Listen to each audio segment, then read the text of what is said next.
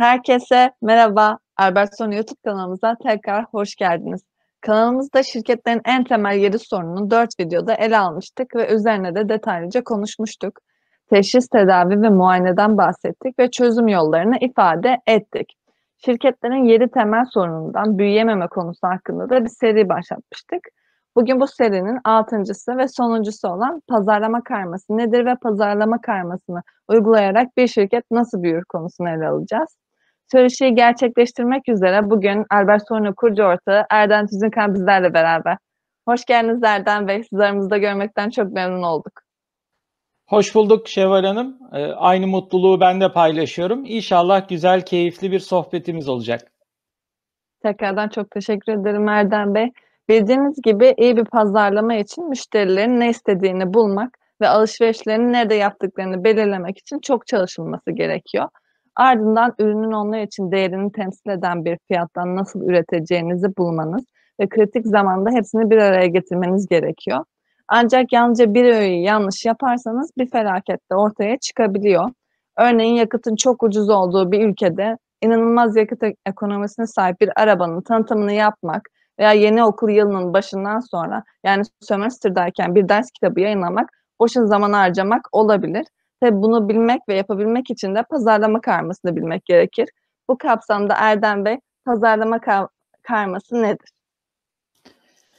Teşekkür ederim Şevval Hanım. Ee, çok önemli, e, kritik ve güncel bir konuya değindiniz. Gerçekten işletmelerin, şirketlerin e, gündeminde e, belki bu kavramı tam olarak bilmeseler de aslında devamlı uğraştıkları şeyin adı pazarlama karması nedir sorusunu e, bir yanıtlayalım. Aslında o zaman şirketler diyecekler ki evet biz de bütün hayatımızı bunlarla uğraşarak geçiriyoruz aslında. Bilseler de bilmeseler de. Pazarlama kar karması aslında bir pazarlama stratejisi aracıdır. Bir araçtır. E, ne için araçtır? Pazarlamayı en iyi, en başarılı şekilde yapmayı becermek için araçtır. Peki niye pazarlamayı en iyi şekilde yapmayı arzu eder işletmeler? Çünkü ürün veya hizmetlerini maksimum satmak ve işlerini büyütmek isterler. Dolayısıyla işinizi büyütmenin yolu ister istemez pazarlama stratejisinden geçiyor. Pazarlama stratejisinin yolu da pazarlama karması kavramlarını bilmek, doğru ve etkin şekilde uygulamaktan geçiyor. Şimdi pazarlama karmasını bir başka şekilde daha tanımlamak istiyorum.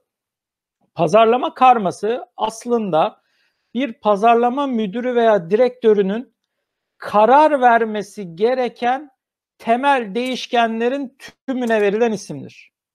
Yani ben bir pazarlama müdürü olsam, ben pazarlamadan sorumlu genel müdür yardımcısı olsam bir firmada aslında benim görev ve sorumluluğum olarak neye karar vermem gerekiyorsa, hangi değişkenleri inceleyip onlara dair bir strateji, bir karar ortaya koymam gerekiyorsa işte o e, alt değişkenlerin tümüne pazarlama karması deniyor. E, bunun anlamını ne küçümsemek ne de abartmak gerekir. Hani bazen kavramların içine düşüp yani pazarlama karması e, uygulayacağım diye şirketin ana hedeflerinden de kopabiliyoruz. Unutmayalım ki pazarlama karması bir araç. Araç, sadece bir araç. Değerli bir araç doğru kurgulanırsa harika sonuçlar veren bir araç ama neticede bir elimizdeki işte nasıl bir e, tamirat yapıyorsak o tamirat için işte çekice, matkaba, çiviye, e, vidaya ihtiyacımız varsa işte onlar gibi bir araç. Önemli olan bu aracın doğru yerde, doğru şekilde etkin bir yönetimi sağlamak için şirket yönetiminde başarıya ulaşmak için uygulanmasıdır diye düşünüyorum. Pazarlama karmasını e, tabii yeni bir kavram değil Şevval Hanım. Kökeni 1960'lara kadar gidiyor. E, bu konuda aslında literatürde e, katkı yapmış çok ciddi insanlar var. Hani baktığınız zaman aslında burada e, 1960'larda e, Jerome McCarthy'yi anmak gerekir. E, bir kitap yayınlıyor 1960'larda. İşte pazarlamanın temelleri diye bir yönetim yaklaşımı olarak bunun içerisinde geçiriyor e, kendisi. Aynı zamanda yine e, özellikle bu 4P kavramını dile getiren işte 1964 yılında yine benzer tarihlerde pazarlama karması kavramı olarak Neil Borden'ı hani dile getirebiliriz. E, bunlardan sonra da özellikle yönetim gurusu e, Philip Kötler e, bu pazarlama karması ve 4P kavramını e, genel pazarlama yönetimi ve işletme yönetimi alanında bir trend haline getiren, gerçekten dünyada şirketlerin uyguladığı bir yöntem haline getiren ünlü bir yönetim gurusu. E, bunların üzerine e, koyan tabii ki birçok farklı e, işletme teorisyeni veya yönetim gurusu, pazarlama gurusu da olmuş durumda. Neticede günlük hayatlarımıza etki eden bir kavram. Peki bu kavramın e, bir kere türleri neler? Aslında temelde iki pazarlama e, karması türü var. Biri ürün bazlı yani ürün pazarlaması ka, e, karması. İkincisi ise hizmet pazarlaması karması. Ben özellikle daha çok bu sorunuzda ürün pazarlaması karması üzerinde duracağım ve e, bunun aslında dört tane birçoğumuzun da eminim ki kulağına çoktan çalınmış olan e, 4P kavramı var. Aslında pazarlama karmasını ilk herhangi birine sorsanız der ki size o 4P değil mi? Evet 4P. Peki hangi 4P bunlar? Bir hızlıca sayacak olursak İngilizce karşı, karşılıklarıyla e, Türkçelerin hemen akabinde ileteceğim. E, birincisi tabii ki product. İkincisi price. Üçüncüsü e, place. Dördüncüsü promotion. Bunların baş harflerinin kısaltmasından 4P kavramı geçmiş. E, bizim e, dilimizde de Türkçe'de de 4P olarak yerleşmiş. Bunların Türkçesini e, listelersek aslında Hani product ürün. 4P'nin ilki ürün. İkincisi price yani fiyat. Üçüncüsü place yani e, yer e, veya lojistik de diyebiliriz. Dördüncüsü e, ise e, promotion yani promosyon daha Türkçeleştirmiş haliyle tutundurma demek. Şimdi bunları biraz açmak istiyorum tam olarak ne anlama geldiklerini. E, o dört tane P'nin ilkinden başlayalım. Ürün. Yani product. Ürün, şimdi burada e, şunu sormak gerekiyor. İlk önce her bir şeyi aslında birer soruyla ifade edersek daha doğru anlaşılır diye düşünüyorum. Bir pazarlama direktörünün karar vermesi gereken değişkenlerin tamamı diye tanım yapmıştık hatırlarsanız pazarlama karması için. Bu tanım gereği eğer bir e, ürün değişkense ürün veya hizmet bu arada aslında ürün veya hizmet ben ürün veya hizmetle ilgili hangi temel soruyu sormam lazım kendime pazarlama direktörü olarak o da şu ben hangi ürün veya hizmeti üretmeli, ticaretini yapmalı veya satmalıyım? Hangi ürün veya hizmet? Soru bu. Yani ilk önce ürünün veya hizmetimin doğru ürün veya hizmet olması lazım. Bunu belirlemeliyim. Şimdi ürün veya hizmetin tabi doğruluk kavramı görecelidir. Bana göre, size göre, ona göre değil. Aslında pazara göre doğru olan ürünü kastediyoruz. Yani e, ben pazarın ihtiyacı olan, müşterinin talep ettiği, kullanıcının istediği, değer kendisinde bir değer yaratacağına emin olduğu e, ürün veya hizmeti doğru kitleye müşteri segmentasyonu yaparak ulaştırmalıyım. Burada işte sorular hangi ürün, nasıl bir ürün e, ve bu ürünün özellikleri ne olmalı şeklinde karşımıza çıkıyor Şevval Hanım. Gelelim ikinci P'ye. Hatırlayacak olursak o da fiyattı. Dolayısıyla ben bir pazarlama müdürüyüm, ben pazarlama direktörüyüm, ben pazarlamadan sorumlu genel müdür yardımcısıyım veya işte e, daha güncel isimle işte e, CMO'yum yani CMO Chief Marketing Officer'ım bir anlamda pazarlamadan sorumlu genel müdür yardımcısıyım. Ben işte neye karar vermeliyim? O da şu. Benim ürünümün veya hizmetimin fiyatı acaba ne olmalı? Ve benim ürün veya hizmetimin fiyatı nasıl belirlenmeli? Bu iki soruya 4P yani pazarlama karması e, adı altında aslında karar vermek durumundayım. Bunun başka yolu yok. Düşünebiliyor musunuz? Ya işte ben e, ürünün fiyatı ne olursa olsun diye herhangi bir e, pazarlama direktörü diyebilir mi? Diyemez. Tam da karar vermesi gereken şey budur aslında. Tabii bu nokta atışı bir fiyattan çoğu zaman bahsedilmez Şevval Hanım. Bunu derken hani burada sadece işte 865 diyeceğiz ve bırakacağız. Bitecek değil. Analitik olarak aslında ben ürünümün veya hizmetimin fiyatını nasıl belirlemeliyim? Ürün veya hizmetin fiyatını belirlerken hangi değişkenleri göz önüne almalıyım? Rakiplerimin ürün veya fi- hizmetlerinin fiyatı nelerdir? Ben onlardan az mıyım, çok muyum? Müşteri gözünde yarattığım değerle benim fiyatım örtüşüyor mu, örtüşmüyor mu? Ben ne kadar satmak istiyorum ki fiyatımı ona göre belirleyeyim.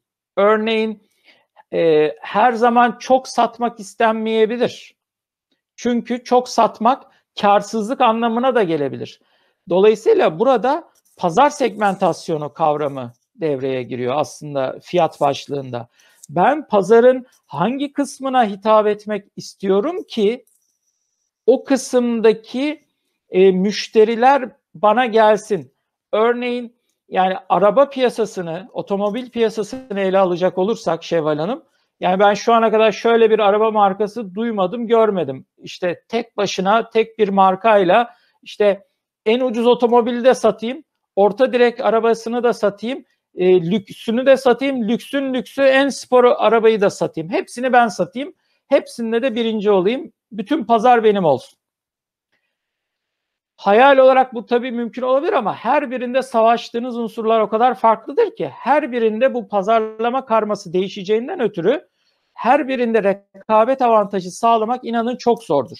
Dolayısıyla şirketinizi büyütmek istiyorsanız belli yerlerde güçlenmelisiniz.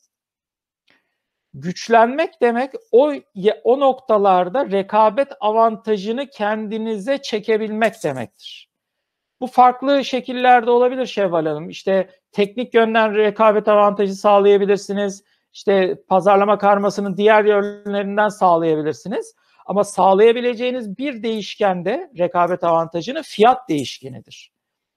Belirlediğiniz pazar kısmı için, bakın bu çok lüks de olabilir, en düşük segment de olabilir, önemli değil.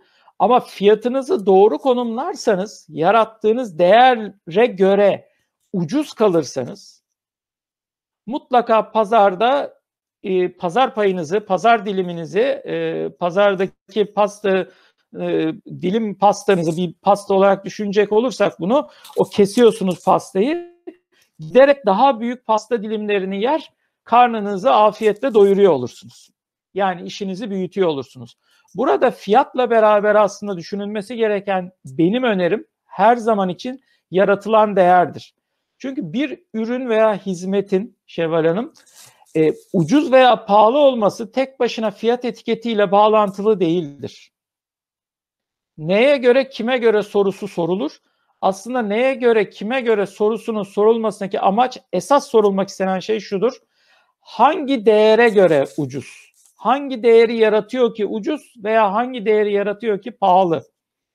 Yine bir örnek vermek gerekirse, e, örneğin e, diyelim ki işte bir e, balon, yani bildiğiniz bir balon, aslında çok basit, ucuz bir şey.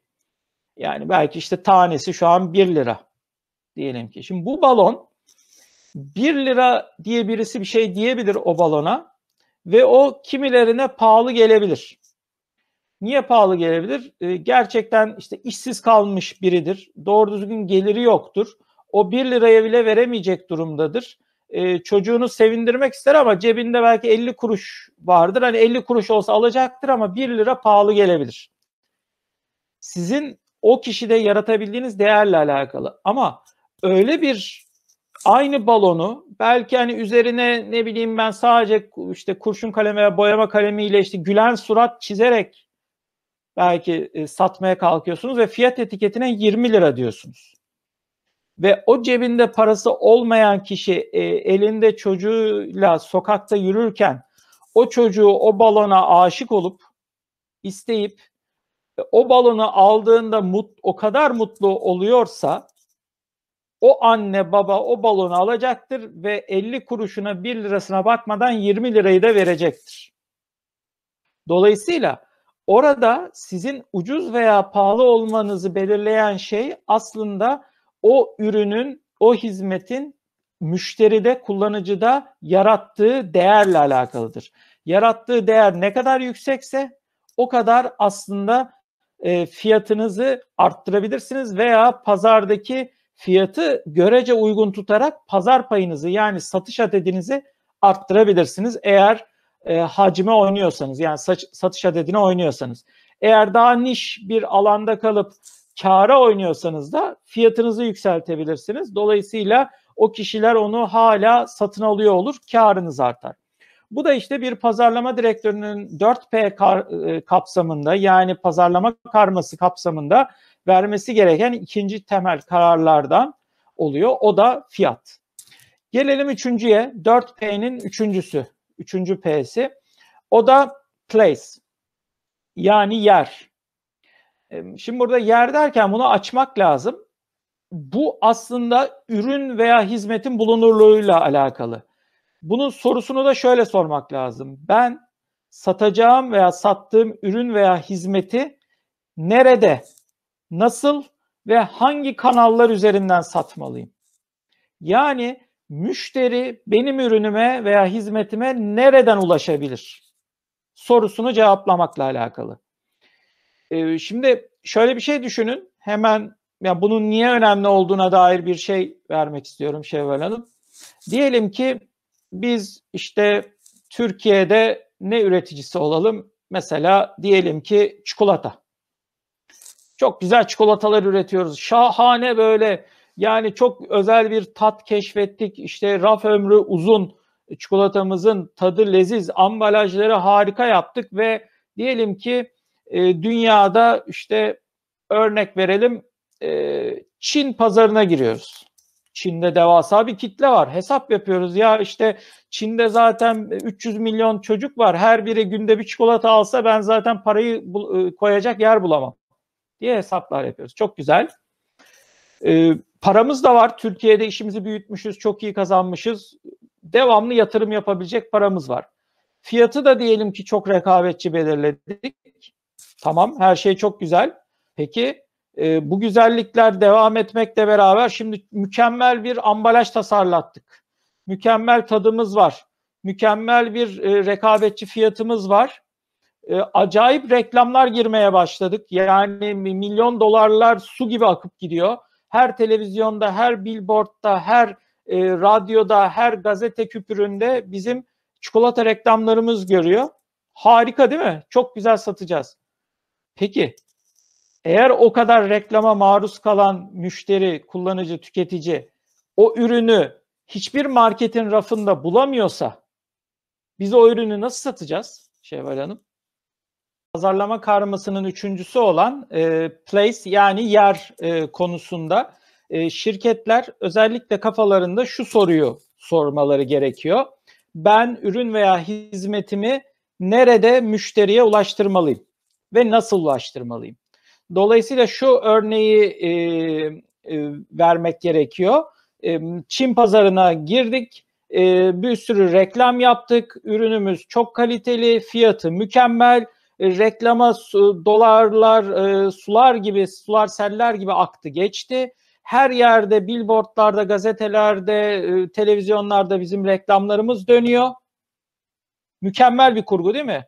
Ama ürün yok market rafında ürünü market rafına sokamadık. Tüketici aklında evet çikolata markası olarak diyelim ki işte Albert Solino diyelim. Albert Solino markalı çikolatayı almak için gidiyor markete. Hiçbir bakkalda yok, hiçbir markette yok, hiçbir alışveriş merkezinde yok. E ne oldu o zaman o kadar rekabetçi fiyat, o kadar reklam, o kadar işte kafa patlatma, pazarlama stratejileri üzerine düşünme, segmentasyon yapma, işte bakın bu kadar önemli yer kavramı. Dolayısıyla ben müşteriye ürünümü veya hizmetimi nasıl ulaştıracağım? Temel sorun bu. 4P'nin üçüncüsünde. Burada da e, karşımıza çıkan temel kavramlar işte satış kanalları, e, lojistik kavramı, yani e, o ürünün tedariği nasıl yapılacak, lojistiği nasıl yapılacak, e, ürün nerelerde ne şekilde sergilenmeli, ne şekilde ulaştırılmalı, e, hatta ve hatta işte satış sonrasındaki hizmet ve ulaştırma nasıl olmalı? Bakın e, bugün düşünün şimdi e, bir buzdolabı aldınız mesela.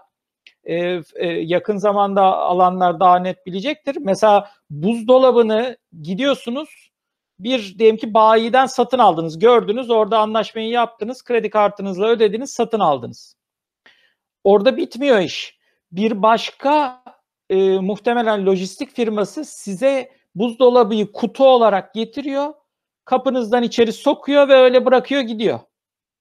Daha sonra aynı gün veya bazen ertesi gün başka bir kişi geliyor. Bu sefer başka bir firmadan büyük ihtimal e, ana ürün markasının kendi firmasından veya yetkili servisinden o buzdolabının kutusunu açıyor e, elektrik bağlantısını yapıyor. Diğer iç işte buzdolabı gazı ile alakalı ilgili iç sirkülasyonu çalıştırıyor. Fişe takıyor, çalışır olduğunu görüyor ve teslim ediyor, gidiyor. Bakın ürünü almakla da bitmiyor aslında yer kavramı. Yani ben müşteriye nasıl ulaştım ve e, ürün değerini yaratana kadar değer kavramının altını çiziyorum. Ürün veya hizmet müşteri de değer yaratana kadar ürünün e, nasıl bir yerde olduğundan satıcı olarak, pazarlama e, firması olarak veya üretici olarak ben sorumluyum. Dolayısıyla bu da pazarlama kavramı e, karmasının pazarlama stratejilerinin bir alt başlığı olarak yer başlığının altında ele alınması gereken bir konu ve bir değişken. Pazarlama müdürünün karar vermesi gereken bir değişken, yer kavramı. Gelelim dördüncü ve son kavrama ürün için olan, ürün pazarlama karması için sonuncu başlık. E, tutundurma yani promosyon. Şimdi burada da kişi e, veya bu işle uğraşan pazarlama profesyonelleri kendilerine şu soruyu sormalı. Ben işimi, şirketimi büyütmek için e, ürünümün ürünümün tanıtımını nasıl yapmalıyım? Bu B2C'de, B2B'de yani e, bir e, özel sektörden başka bir özel sektöre de satış olabilir. Bir özel sektörden bir son tüketiciye de satış olabilir. Hiç fark etmez. Ben ürünümün, hizmetimin tanıtımını, reklamını acaba nasıl yapmalıyım? Nasıl yaparsam en çok satışa, en karlı, en verimli, en optimum satışa ulaşırım. Aslında soru bu. Bunun içinde tabii çok çeşitli pazarlama kavramları devreye giriyor. İşte burada işte reklam devreye giriyor. Ee, pazarlamanın çok önemli bir parçası olan promosyon yani kampanya yapma kavramı devreye giriyor. Kampanya yapmakla bitmiyor. Kampanyanın başarılı olup olmadığı için metrikleri belli mi, ölçülebilir sonuçları ben nereden göreceğim? Acaba kampanyam başarılı oldu mu? Olduysa bunun başarısını tekrarlamak için ikinci, üçüncü, beşinci kampanyaları acaba nasıl yapabilirim? Bütün bunları kendime sormam gerekiyor. E, sadece tabii kampanyayla da sınırlı değil.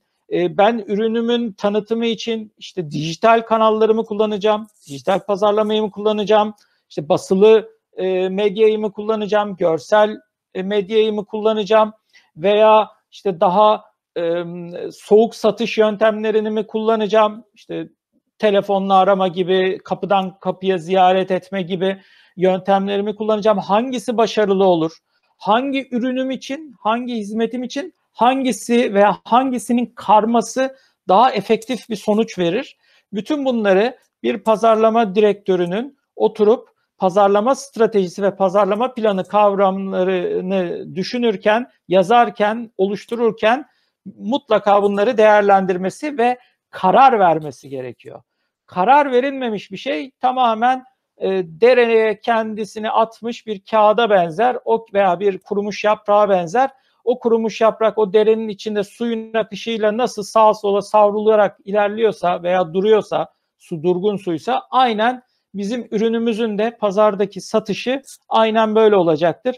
Bir rüzgar eserse satılacaktır. Rüzgar esmezse de durgun sudaki gibi olduğu yerde çakılı kalacaktır. Ta ki biz e, pazarlama stratejisi uygulamaya başlamaya karar verene kadar ve 4P'lerin hepsini yani fiyatı, e, yeri, işte ürünü ve şu an konuşmakta olduğumuz promosyonu yani tutundurma faaliyetlerini gerçekten adam akıllı stratejik olarak ele alıp karar veresi e, deyin e, bu ürün çakılı kalacaktır. Ne zaman biz bunu yaparsak işte o zaman ürünümüz pazarda gerçekten kendine bir yer edinmeye başlayacak ve şirketimizi büyütmeye hizmet edecektir diye düşünüyorum. E, bu vesileyle de pazarlama karması ile ilgili sorunuzu cevaplamış olduğuma inanıyorum. Çok teşekkürler Erdem Bey. Tabii ki cevapladığınız sayenizde 4P'yi anlamış olduk.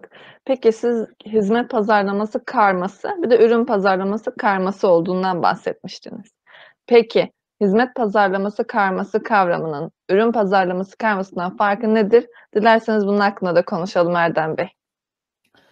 E, memnuniyetle Şevval Hanım. İyi ki sordunuz e, bu soruyu. Çünkü e, aslında baktığınız zaman temelde satılabilir yani iş dünyasında, şirketlerde satılabilir şeyleri bir sınıflandırmaya gidersek iki temel alana ayırıyoruz. Ürün satabilirsiniz veya hizmet satabilirsiniz. Hani bunun üçüncüsü illaki üçüncü hibrit kavramlar olabilir ama mutlaka ürün veya hizmete de aslında giriyordur bunlar bir şekilde. Dolayısıyla ya ürün satarsınız ya hizmet satarsınız.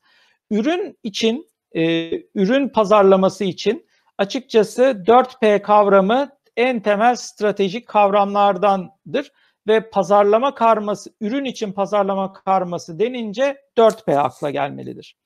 Peki hizmet için bir değişkenlik var mı? Hizmet içinde 4P kavramı aslında 4P olarak durmakla beraber onun üzerine 3P daha eklendiğini görebilirsiniz. Yani hizmet e, satanlar için pazarlama karması 7P olarak adlandırılır. İlk 4P'si standart aynı demiştik. Neydi onlar hatırlayacak olursak? E, ürün, şey, özür diliyorum hizmet e, yani hani product kavramının altını dolduracak şekilde hizmet. E, onun haricinde fiyat, yer ve tutundurma yani promosyondu. Bunlar hizmet pazarlaması içinde aynen geçerli. Aynen var. E, bir önceki sorunuzda verdiğim yanıtların hepsi hizmet pazarlamasının 4P'si içinde geçerli diye düşünebilirsiniz. Gelelim hizmet pazarlamasındaki fark yaratan 3P'ye. Nedir o 3P? İzninizle bu sorunuzda bu 3P'nin üzerinde duracağım ve toplamı 7P olarak e, isimlendirmiş olacağım. Çünkü hizmet pazarlamasında pazarlama karması 7P olarak isimlendiriliyor ve bu şekilde uygulanıyor. Bu e, eklenen 3P şunlardan oluşuyor. Bir, İngilizcelerini söyleyeyim çünkü onların kısaltmaları. Ondan sonra bunların Türkçelerine de geçeriz. Bir, people. E, iki, process. Üç, e, bu anlamda üç ise physical evidence. Şimdi bunların hemen Türkçelerini ekleyelim. Eklenen o 3P'nin ilki insan. İnsan kavramı devreye giriyor. Açıklayacağım birazdan bunları. İkincisi ise hizmet e, pazarlaması denince proses yani süreç kavramı devreye giriyor. Üçüncüsü ise physical evidence yani fiziksel kanıt devreye giriyor. Hatırlayacak olursak aslında pazarlama karmasının temel sahadaki tanımı benim yani bir pazarlama müdürü olarak, direktörü olarak e, bana hitap eden tanımı benim pazarlama stratejilerini belirlerken hizmet üretici bir firma olarak pazarlama direktörüyüm diyelim ki ben pazarlama stratejini belirlerken hangi temel e, değişkenlere karar vermem gerekiyor? İşte bu hizmet sektörü için 7 temel değişken var burada.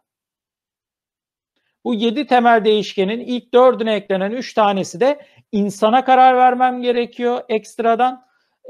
Benim süreçlere, hizmet sürecine karar vermem gerekiyor. Üçüncüsü ise fiziksel kanıtlara ne olacağına karar vermem gerekiyor. Şimdi bunları izninizle biraz açalım. her birinde aslında neyi kastediyoruz e, biraz daha açmaya çalışalım. Şimdi e, hizmetin üründen doğası gereği çok ciddi farklar barındırdığını kabul etmek gerekmekte. Nasıl farklar var diyecek olursanız mesela fiziksel üründe diyelim ki sattığınız şey bir bardaksa bu bardağı e, kimin e, işte size getirdiği, kimin e, onu sizin önünüze koyduğu, kimin kasada onu e, ne bileyim e, kasadan geçirip faturaya işlediği o kadar da önemli değildir. Parantez açıyorum. Tabii ki müşteri deneyimi açısından bir önemi vardır. Bu da e, ürün pazarlamasının çok kritik kavramlarından biridir. Müşteri deneyimi yönetimi. E, fakat hani burada kastettiğimiz strateji oluştururken e, o üründe sizin o bardağı kimin ürettiği mesela nasıl bir karakterdeki bir insanın ürettiği, işte nasıl bir fiziksel görünüşteki insanın ürettiği, o insanın üretirken işte makinenin başında gülüp gülmediği, bir pozitif duruşunun olup olmadığı sizi tüketici olarak hiç ilgilendirmez. Karar vermenizde, alım kararı vermenizde çoğunlukla bir karar verici mekanizma içerisinde yer almaz bu değişken. Fakat hizmette bu böyle değildir. Hizmette o hizmeti üretmek demek bir insanın o hizmeti üretmesi demektir.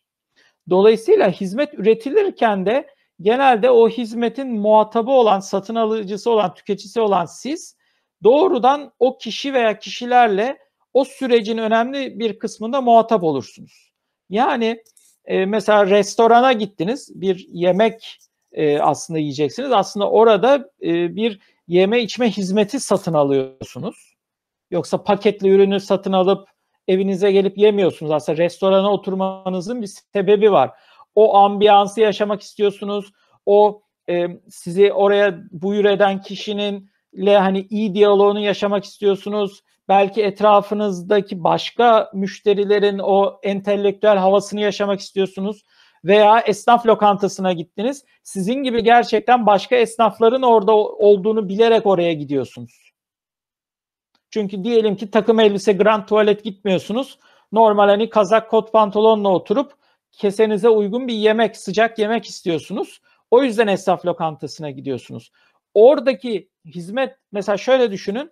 E, esnaf lokantasına gittiniz size grand tuvalet papyonlu bir garson karşılıyor ve tamamen yani şey e, işte hatta frak, frak, fraklı diyelim. Yani böyle yerlerde sürünen balo kıyafeti giymiş gibi biri karşılıyor. İşte böyle klasik müzikle e, vesaire hani işte size de böyle önünüze işte ipekten ne bileyim ben sofra örtüsü veriyor e, vesaire. Yani siz o siz esnaf lokantasına gidiyorum diye gitmişseniz oradan çıkar gidersiniz.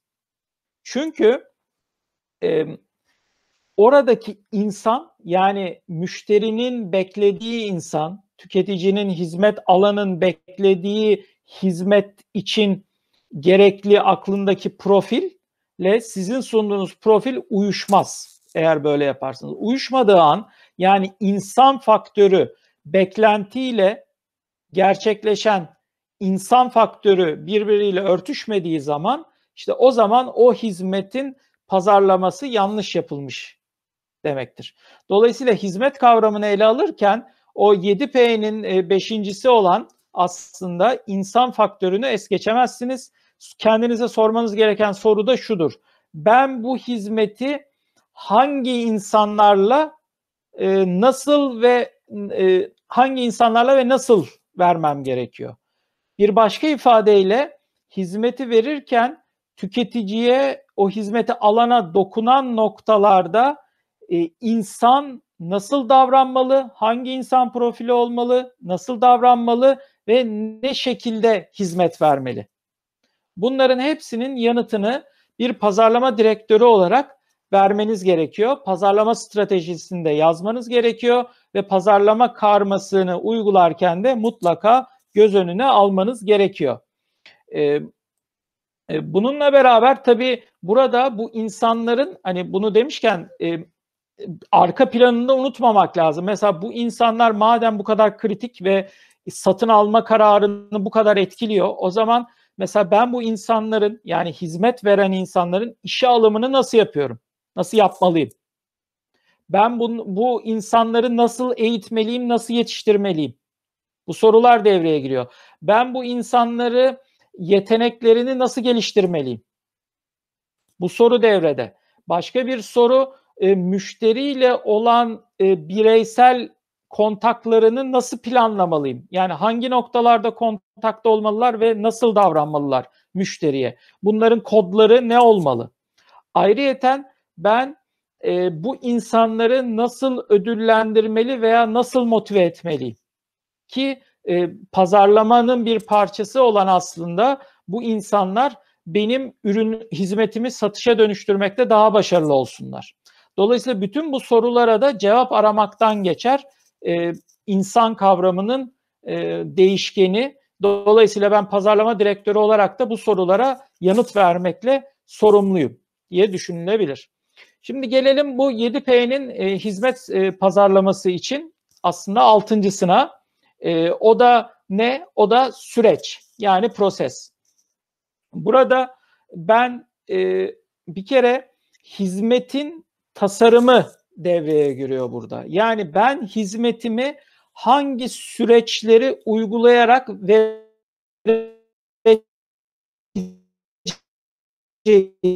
tam olarak bu sorunun yanıtını çok net da soru işareti kalmadan her türlü pazarlama stratejisine bunlara bunları tasarlamak gerekiyor diye düşünüyorum. E, bu noktada tabii ki bu sürecin sahip olması gereken bazı özellikler var. Bir kere e, açıkçası e, son e, 10 yılında önemli bir trende olan aslında design thinking.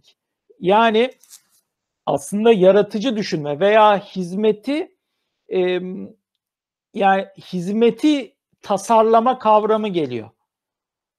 O az önceki restoran örneğine dönecek olursak müşteri e, bir e, karnı acıkan birinin o e, lokan şey restoranımın kapısından nasıl girdiğinde ilk nasıl karşılandığına, masaya nasıl oturduğuna, yemeğin ona nasıl ulaştığına kadar bütün oradaki ana süreç ve alt süreçlerin tasarlanması gerekiyor ve bunun da mümkün olduğunca tasarım odaklı düşünceyle, yenilikçi bir düşünceyle süreç mantığında oluşturulması gerekiyor.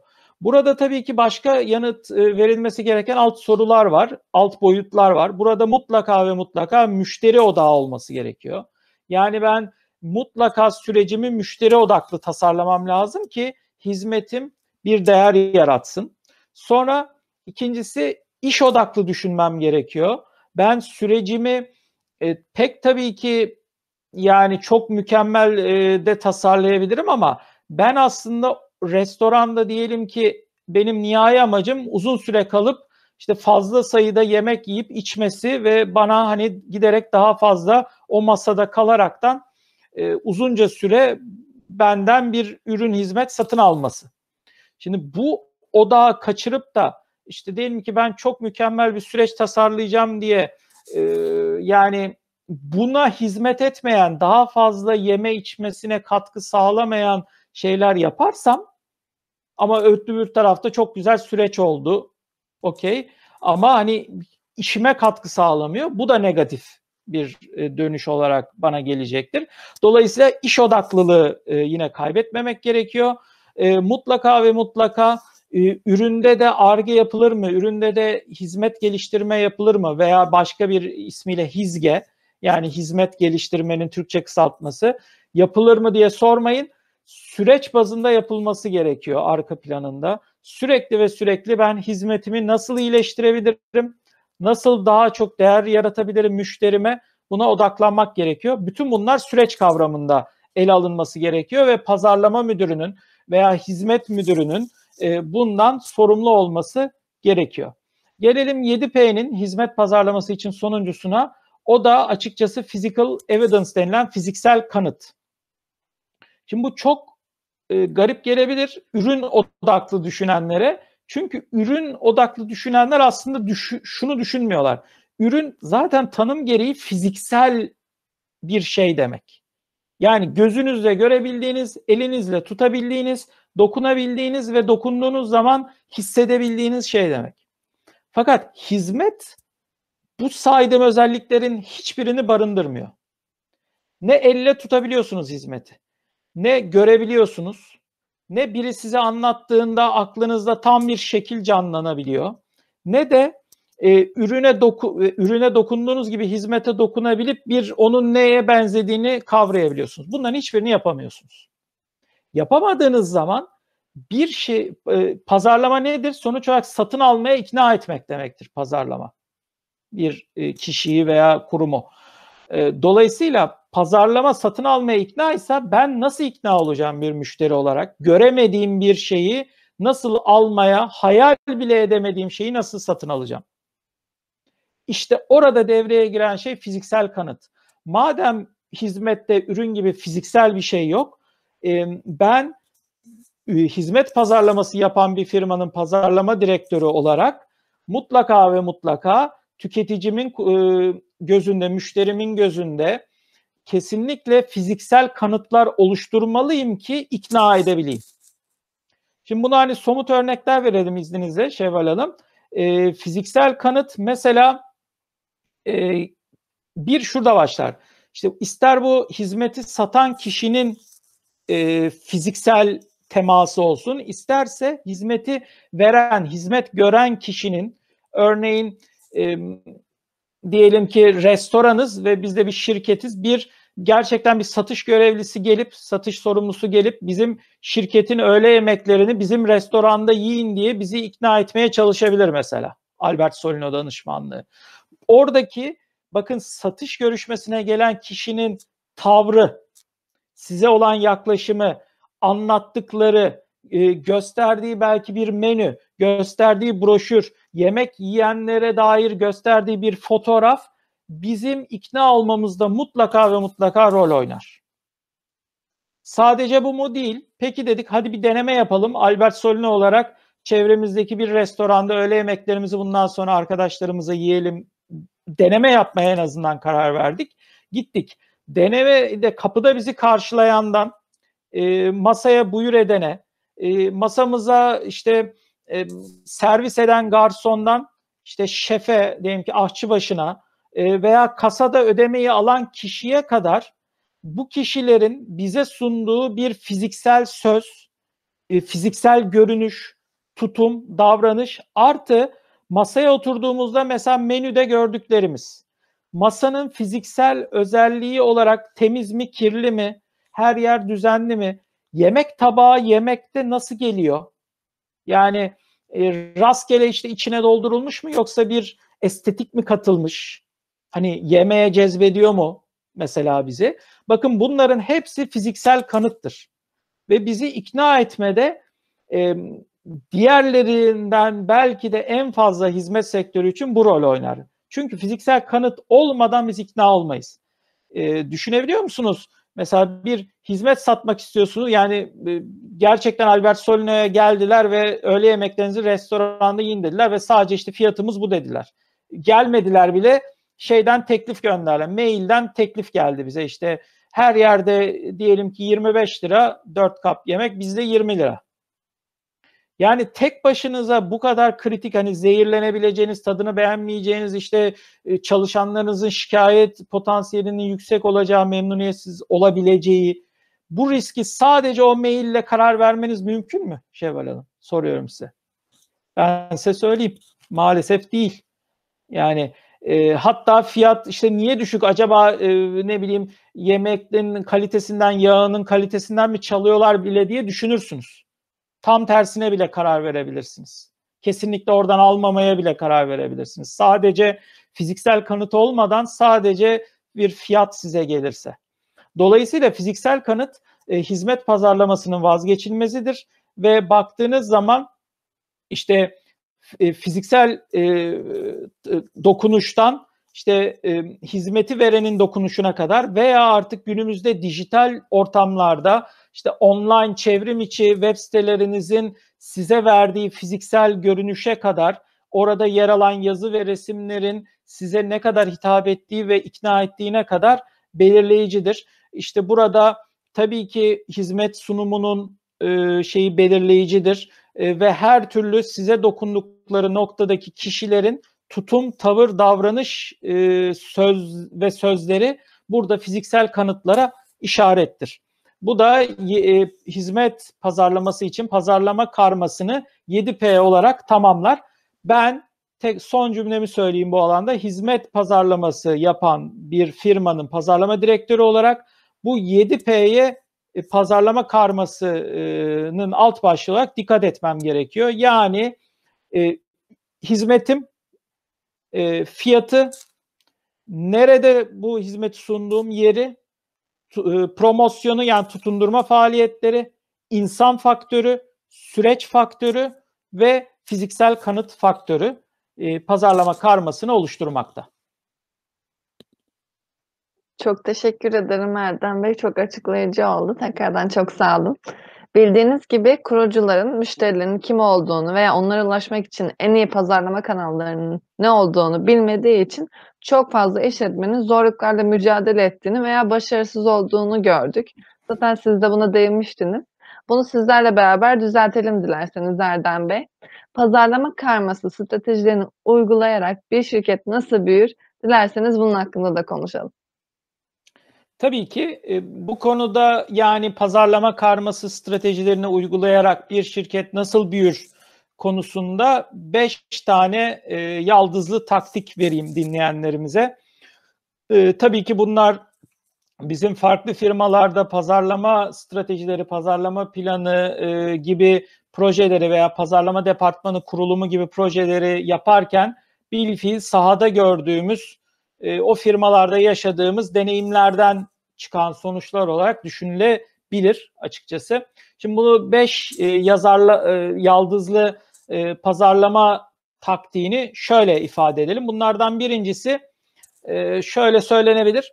Ağızdan ağıza pazarlama ile büyüyen sanki tropikal iklimde büyüyen ağaç gibi gür olur. Bilmiyorum e, bizi dinleyenlerden hiç tropikal iklime giden, e, orayı ziyaret etme yani ekvatora e, yakın yerleri ziyaret etme şansı buldular mı?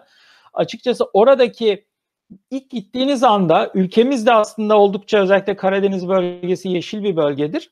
Ama şunu anlıyorsunuz sıcak ve e, nem yani yağmur ve nem sıcakla birleştiği zaman ki bu tropikal iklimin özellikleri e, bambaşka bir dünya oluyor bitkiler için. Yani e, tabiri caizseniz yere bir işte meyve yiyip çekirdeğini atsanız e, birkaç ay sonra onu orada filizlenip büyümüş olarak görebiliyorsunuz. Çünkü iklim o kadar müsait ki hem güneş var hem su var hem nem var arayabilecekleri her şey var. İşte öyle bir iklimde büyümüş e, bir şirket gibi olmak için aslında yapılabilecek pazarlama e, karmasının da bir alt başlığı gibi düşünülebilecek bir pazarlama stratejisi şudur. Ağızdan ağıza pazarlama. Yani word of mouth marketing. Bu neden bunu çok önemsiyorum? Şundan dolayı pazarlama direktörleri, pazarlama yöneticileri tabii ki biraz daha hani bir sürü farklı analitik teknik var pazarlama alanında. Yani sadece budur demiyorum. Fakat o analitik tekniklerin hepsi aslında büyük oranda para harcamayı gerektiren teknikler. Para harcamadan yapılabilecek en önemli aslında şirket büyütme yöntemi, pazarlama taktiği olarak aslında ağızdan ağza pazarlamayı başarabilmek. Nedir ağızdan ağza pazarlama Şevval Hanım? Aslında ürün veya hizmetinizin sattığınız müşteri veya onun kullanıcısı o ürün ve hizmetinizden o kadar memnun olur ki onu kendiliğinden sizin hiç haberiniz bile olmadan büyük oranda kendiliğinden bak ben şu restorana gittim ve bakın o restoranda o kadar güzel bir ambiyans var yemekleri çok lezzetli ve e, fiyatları da uygun diye arkadaşına kendiliğinden bizi över ve e, bizi de oraya gitmemiz için teşvik etmeye çalışır. İşte bu ağızdan ağza pazarlamanın bir örneğidir. Veya işte diyelim ki ee, annemiz işte e, bir onu ziyarete gittiğimizde bir bahseder. Ya işte diyelim ki bizle konuşuyor, lafta bir şekilde işte şeye geldi. E, farzı misal diyelim ki işte kahve. E, ya kahveyi o da çok seviyor, biz de çok seviyoruz. Der ki ya şöyle yeni bir kahve makinesi aldım. O kadar hızlı yapıyor, o kadar işte kahveyi sıcak tutuyor ve tadını o kadar güzel yapıyor ki, aromasını o kadar güzel veriyor ki yani ben e, günde birkaç kere bununla kahve yapıp içiyorum. İşte şu marka sen de kahveyi seviyorsun. Bence denemelisin bu markanın kahve makinesini. İşte bu ağızdan ağza pazarlamadır. Ve bu aslında geometrik artar matematiksel ifadeyle. Çünkü ben bir kişi olarak diyelim ki dört kişiye söyledim. O dört söylediğim kişi de kendileri de dört kişiye söylerse yani acayip bir e, sayıya ulaşırız. Dolayısıyla bir anda hani e, onlarca yüzlerce kişiyi bizim reklamımız yapılmış olur. Ve bakın biz hiç para harcamadık. Bunun bu diyelim ki kahve makinesi üreticisi olarak daha hiçbir para harcamadık. Sadece bir müşteri geldi bizden ürün aldı ve çok memnun kaldı ve o memnun kaldığı için bizim ürünümüzün marka elçisi oldu ve gönüllü olarak ağızdan ağza pazarlamasını yaptı. Bu ağızdan ağza pazarlamanın gücü inanılmazdır. İnanılmaz. Ve sadece bu ben örnekleri her ne kadar iki örneğimi de B2C'den vermiş gibi olsam da yani son tüketiciye hitap eden ürünlerden en az B2C kadar B2B'de de çok etkilidir. Çünkü bilmenizi isterim ki e, özellikle stratejik kararlarda mesela diyelim ki bir üretim şirketiyiz bir yeni bir CNC makine alacağız veya yine bir e, şirketiz bir yazılım alacağız. E, inanın ilişkide olduğu diğer e, benzer sektör veya hani e, tedarikçi veya ürün sattıkları firmanın e, araların iyi olduğu kişiye bir telefon açar. Alo Ali, alo Ayşe, alo Ahmet. E, ya ben bir makine alacağım. Geçen de sen de böyle bir makine almıştın diye duydum. Ya ne almıştın? Memnun musun? Sence ben de almalı mıyım? Ne dersin? Diye ona sorar. İşte bakın ağızdan ağza pazarlama başladı bile. Bazen bunu gönüllü olarak da sormadan da tabii ki yapar firmalar. O kadar memnun kalırlar ki. Dolayısıyla para harcamadan aslında pazarlama yaptırabilmenin ve şirketi büyütebilmenin en önemli yolu ağızdan ağza pazarlamadır. Ve burada büyüyen şirket sanki tropikal iklimde büyüyen ve ulu bir ağaca dönüşen gür, e, devasa bir ağaç gibi olacaktır. İnanıyorum ki. Gelelim ikinci yaldızlı pazarlama taktiğimize. O da şu. Pazarlama satışı gereksiz kılma sanatıdır. Bir tanım yapmış olalım ve bir bu da taktik olarak kulağımızda küpe olsun. Tane tane söylemek istiyorum çünkü içeriği aslında kendisinde gizli. Pazarlama satışı gereksiz kılmanın sanatıdır. Ne demek bu? Bu şu demek. Pazarlama aslında masa başında stratejileri, değişkenleri, işte o ürün için 4P e, pazarlama karmasını, hizmet için 7P pazarlama karmasını masa başında o kadar etkin ve etkili belirlemek, kurgulamaktır ki satış e, ekibi veya satış profesyonelleri gittiğinde daha zaten hani ağzını açtığında tamam hani gerek yok ben satın alıyorum demesidir tüketicinin. Şöyle düşünün, özellikle FMCG grubundaki firmaların bunu çok çok iyi yaptığını fark edeceksiniz. Nasıl fark edeceksiniz? Çoğunlukla mesela bir market rafına gittiğinizde size o ürünü anlatmaya çalışan, o ürünü övmeye çalışan, o ürünün fiyatında dur sana şöyle bir o an iskonto yapayım baktı hani alıcı gördü bizi diyen var mıdır? Çoğunlukla yoktur. Çünkü oradaki zaten pazarlama ekipleri bu FMCG yani hızlı tüketim sektörünün pazarlama e, direktörleri, pazarlama profesyonelleri masa başında bu 4P'yi o kadar iyi çalışmışlar ve o kadar etkin ve doğru belirlemişlerdir ki siz zaten o markete o ürünü almaya gidersiniz. Ve fiyatını artmış görseniz bile belli oranda fiyat esnekliği vardır büyük ihtimal kafanızda. Yine de alıp çıkarsınız.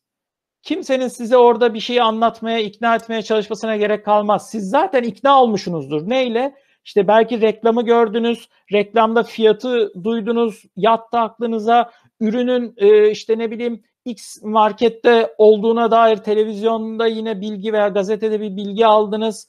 E, ürünün zaten kapsamının ne olduğunu belirledin. Mesela işte diyelim ki siz e, peynir almak istiyorsunuz ve e, yine örnek veriyorum. Diyelim ki işte e, belirli diyelim ki inek sütüne alerjiniz var ve sadece keçi peyniri yiyebiliyorsunuz. E, keçi peyniri içeriğinin sadece %100 keçi olduğunu biri size önceden e, bildirse, fiyatını yazsa, işte e, hangi marketlerde bulunabildiğini söylese ve ürünün de e, sonuç olarak e, size bir reklam kampanya, bir indirim olduğunu diyelim ki yaptığı anda zaten bu dörtlü bakın pazarlama karmasının dört P'si birleşti.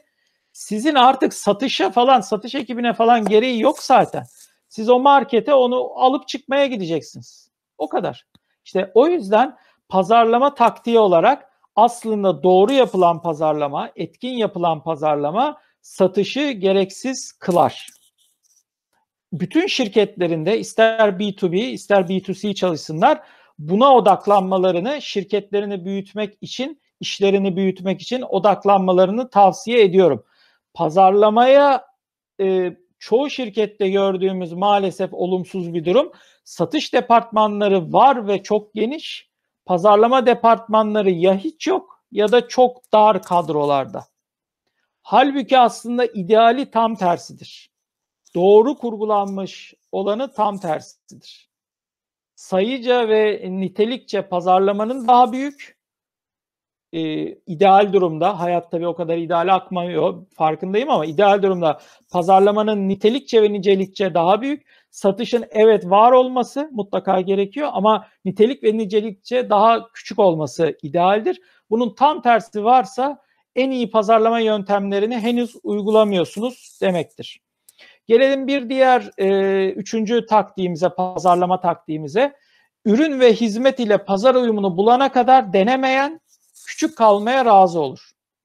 Bakın pazarlama karmasında ister 4P ister 7P'de e, neydi bir şeyimiz aslında product yani ürün veya hizmet. Şimdi eğer pazarın talep ettiği ürün ya da hizmeti biz üretmiyorsak biz ürün veya hizmetimize e, o kadar emek vererek geliştirdik ve onu çocuğumuz gibi görüyorsak değiştirmeye, pazardan gelen e, geri bildirimlere kulağımızı tıkamışsak işte o zaman e, küçük kalmaya razı olmuşuz demektir. Çünkü deneme yapmıyoruz, yenilik yapmıyoruz, pazarı dinlemiyoruz, deneme yapıp pazardaki karşılığının olup olmadığını görmüyoruz. O zaman işimiz bitiyor. Yani bunu şuna benzetiyorum açıkçası. Ya diyelim ki yine yeme içme sektöründen örnek verelim. E, veya başka bir sektörden örnek verelim. E, tekstilden, hazır giyim konfeksiyondan örnek verelim. Şimdi günümüzde her ne kadar şu an kış mevsiminde olsak da e, dünyanın iklimi giderek daha sıcak hale geliyor. Dolayısıyla eski kışlar o kadar sert, eski kışlar gibi e, kışlar sert geçmiyor. Bu durum şuna yansıyor. Eskinin o çok ciddi yün örgülü kazakları, kalın kalın kazaklarını artık hani ülkemiz için konuşacak olursak e, eskisi kadar eskisi kadar fazla satmak mümkün değil. Çünkü böyle bir müşteri talebi yok. Ama ben e, geçmişten beri bunu yapan bir firmaysam, 30 yıl önce ben bunu çok iyi satıyorduysam, ürünlerim çok kaliteliyse, hala o kaliteyi korumama rağmen dizlerimi dövüp ben niye satamıyorum, niye satamıyorum diye dövünüyorsam açıkçası suçu kendimde aramam gerekiyor. Çünkü ben ürünle pazar uyumunu kaybetmiş durumdayım. Ürünüm artık pazardaki talebe uyumlu değil. Pazardaki talep o kadar kalın kazak talebi değil artık. Çünkü iklim yumuşadı. İnsanlar e, bu kadar kalın kazakları giymek istemiyor. E, dolayısıyla deneme yapmam lazım. Ya niş hale gelmem lazım mesela bu örnekte. Yani hala böyle kazak talepleri olabilir ama nerede? Daha soğuk yerlerde. Mesela e, ka, e, kayak e, mevsime yine en güncelliğini korumakta ve kayak yapanlar diyelim ki gerçekten çok soğuk dağlara gitmekte ve bunu tercih eden belli bir kitle var ve bu yıllar yılı artıyor bu kitle. Dolayısıyla sırf buna hitap eden belki daha üst kalite, üst fiyat segmentinde daha niş, butik ama e, katma değerli ve karlı kalın kazaklara yine orada yönelmem lazım. Dolayısıyla denemem lazım en azından bunu. Kayak sektörüne hitap edebilecek ne geliştirebilirim? Veya ürünlerimi biraz inceltip e, değişik dokular katarak farklı bir alanda mesela kullanılabilir mi? Örnek veriyorum aklıma geldi. Yine trend olan alanlardan biri mesela e, ev hayvanlarımızın da özellikle soğuk günlerde üşümemesi için ciddi manada bir kitle var. Onlara da kıyafetler giydiriyorlar. Hani eskiden bu açıkçası pek yoktu ama son 10 yıldır e, belki de çok ciddi manada artan bir trend. Belki de işte ürün pazar uyumunu o kazakları e, evcil hayvanlara hitap eden bir e, model yaratarak da kullanabilmeliyim. Dolayısıyla denemeyen küçük kalmaya razı olur. Burada anahtar sözcükte market product fit yani ürün veya hizmetin pazar ile uyumunu bulmaya çalışmaktır. Gelelim dördüncü yaldızlı taktiğimize. Ee, pazarlama savaşı masa başında pazarlama karması ve pazarlama stratejileri ile verilendir. Satış ise sadece barış anlaşmasının imzalanmasıdır. Yani savaşı e, yani o rakiplerle olan savaşı, rakiplerden baskın çıkmaya çalışmak, pazar payımızı arttırmak, karımızı arttırmak, işimizi büyütmekle ilgili olan savaşı biz sahada değil aslında masa başında vermeliyiz. Masa başında pazarlama karmasını nasıl uygulayacağımıza karar vererek pazarlama stratejilerimizi, alt aksiyonlarımızı ve pazarlama hedeflerimizi belirleyerek ve pazarlama karmasıyla pazarlama stratejisinin buluştuğu pazarlama planını oluşturarak yapmalıyız. Taktikte de ifade edildiği gibi satış ise sadece yapacağı şey gidip barış anlaşmasını imzalamak olacaktır. Eğer savaşı masa başında doğru kurgulamışsa bu rakiplerle olan savaşı işte o zaman satış ekibinin sadece gideceği yapacağı şey müşteriyle satış kontratını imzalamaktan ibaret olacaktır. E, çünkü e, sahada satışın belki bireysel e, başarıyla veya bireysel sözlerle kazanmaya çalıştığı şey olsa olsa tekil zaferler olacaktır. Yani hattı müdafaa değil, sattı müdafaa Mustafa Kemal Atatürk'ün e, sözündeki gibi e, o sadece hattı müdafaa olacaktır. Yani bir tepeyi savunmaya çalışmak olacaktır. Ve o tepeyi kazansa bile aslında sattı yani ülkenin genelini e, veya büyük toprakları kaybediyor olacaktır. İşte buradan hareketle büyük toprakları kurtarmanın, savunmanın ve ileriye gitmenin, büyümenin yolu aslında masa başında pazarlama taktiklerini, pazarlama karmasını doğru belirlemekten geçer. Bunu e, belirtmiş olalım. Gelelim 5. yaldızlı son pazarlama taktiğimize. O da şu, hizmet alanında gelsin bu da. Hizmet alanlar fiyata bakıp karşısındaki insana duyduğu güvene göre satın alma yapanlardır. Yani hizmet alanlar fiyata bakar ama satın alma kararını aslında fiyata göre vermez. Karşılaştığı, karşısındaki insana duyduğu güvene, itimada göre ya satın alır ya da satın almaktan vazgeçer o hizmeti.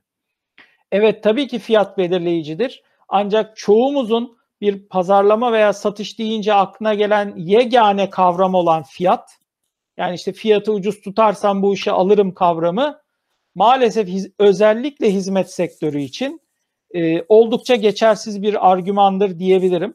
Tabii ki fiyatın düşük olması her zaman bir cazibe yaratır. Bunu inkar etmiyorum. Ancak nihai ve e, şirketi büyütecek satın almaların yani sattığı müdafaa kavramının altını dolduracak şekilde ülkeyi kurtarmanın yani şirketi kurtarıp büyütmenin yolu ancak ve ancak karşısınızdakine güven vermekten geçer. Güven vermekte e, sö, yani taahhüdünüzü yani müşteriye sunduğunuz bir e, hizmet taahhüdü vardır mutlaka. Ben şunu şunu şunu yerine getireceğim.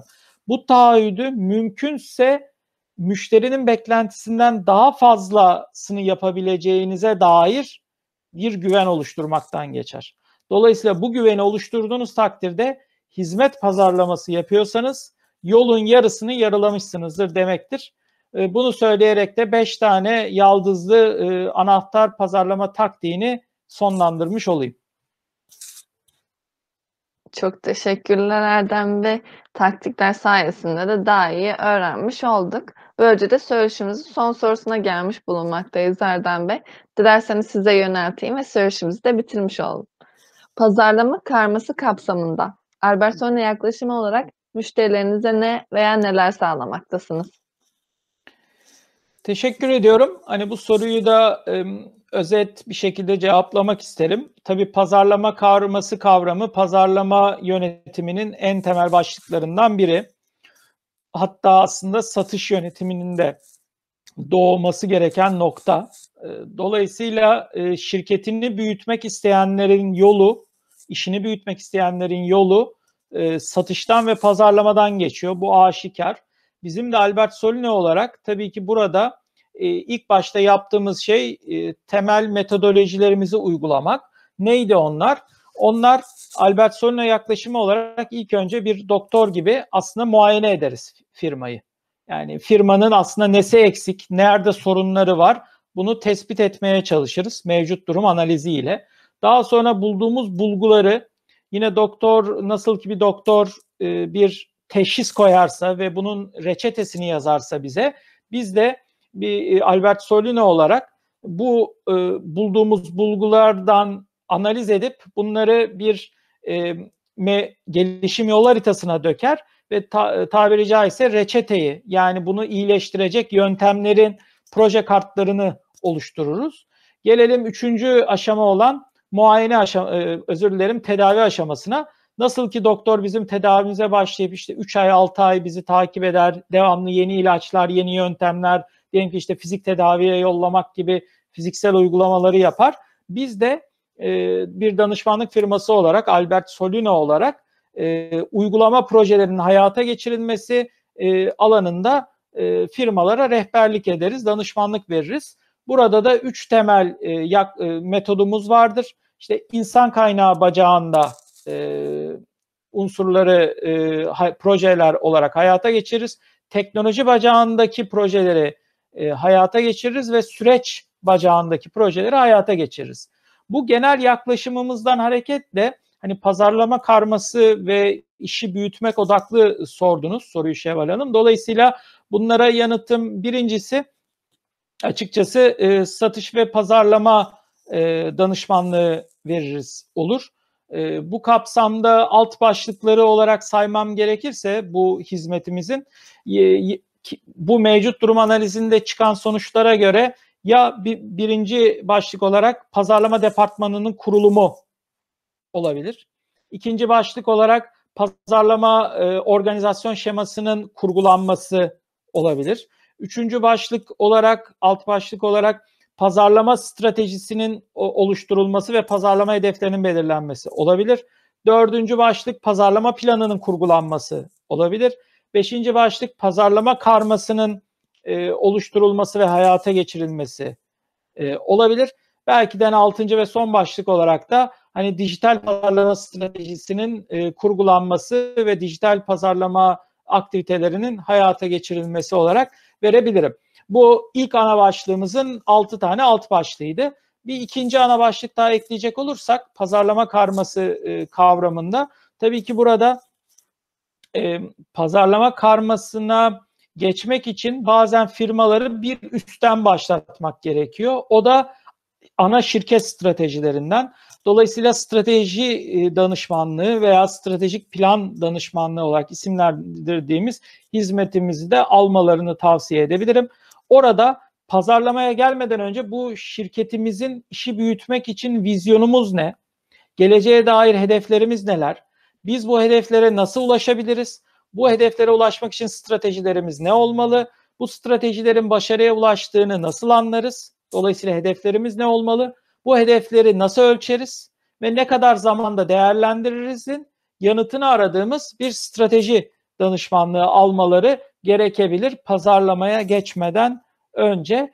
E, bu noktada üçüncü ve sonuncu e, e, alandaki danışmanlığımızı da e, dijital dönüşüm danışmanlığı olarak isimlendirebilirim. Bu noktada da bazen e, sorunlar, pazarlama alanındaki sorunlar diğer organizasyon veya süreçlerle e, çözülebilmekle beraber teknolojinin de mutlaka adapte edilmesini gerektirebilir. Özellikle pazarlama deyince CRM kavramını yani müşteri ilişkileri yönetimi ve müşteri ilişkileri yönetimi danış, e, yazılımı kavramını söylemeden geçmemek lazım. E, gerçekten CRM özellikle bu insan kaynağı süreç teknoloji bacağındaki danışmanlık yaklaşımımızın teknoloji bacağının en önemli e, ayaklarından biri birini oluşturuyor. Hani CRM'in bir firmaya e, kavramsal tasarım olarak uygulanması, hangi CRM'i alma kararının verilmesi gerekliliğini analiz etmek, başka dijital e, alanlarda nasıl bir dönüşüm olabileceğini e, analiz etmek görevlerimiz arasında yer alıyor. Hakeza e, belki CRM'in üzerine de pazarlama otomasyonu kavramını devreye almak gerekebilir.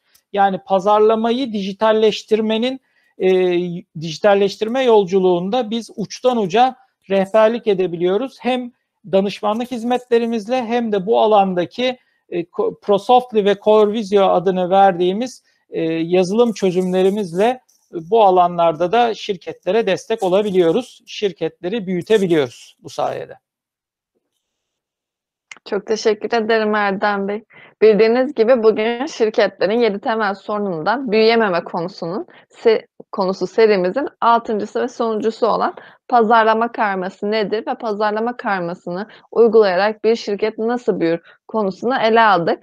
Söyleşiyi gerçekleştirmek üzere bugün Albert Sorunlu kurucu ortağı Erdem Tüzünkan bizlerle beraberdi. Çok teşekkür ederim Erdem Bey. Vaktinizi ayırıp kanalımıza konuk olduğunuz için çok sağ olun. Ben de teşekkür ederim Şevval Hanım. E, keyifli bir sohbet olduğu inancındayım. E, ola ki bizi dinleyenler, izleyenler soruları varsa hem bu videonun altına yorum yazabilir veya web sitemizden bizleri ziyaret ederek iletişim formlarımızdan bizimle iletişime geçebilir. Hem bilgilendirme anlamında hem de olası bir hizmet taleplerinde her türlü yardımcı olmayı arzu ederiz Albert Solne olarak. Tekrar çok teşekkür ederim Erdem Bey. E, o halde izleyicilerimize bir tek kanalımıza abone olmayı unutmamalarını hatırlatmak kaldı. Herkese iyi günler diliyorum halde.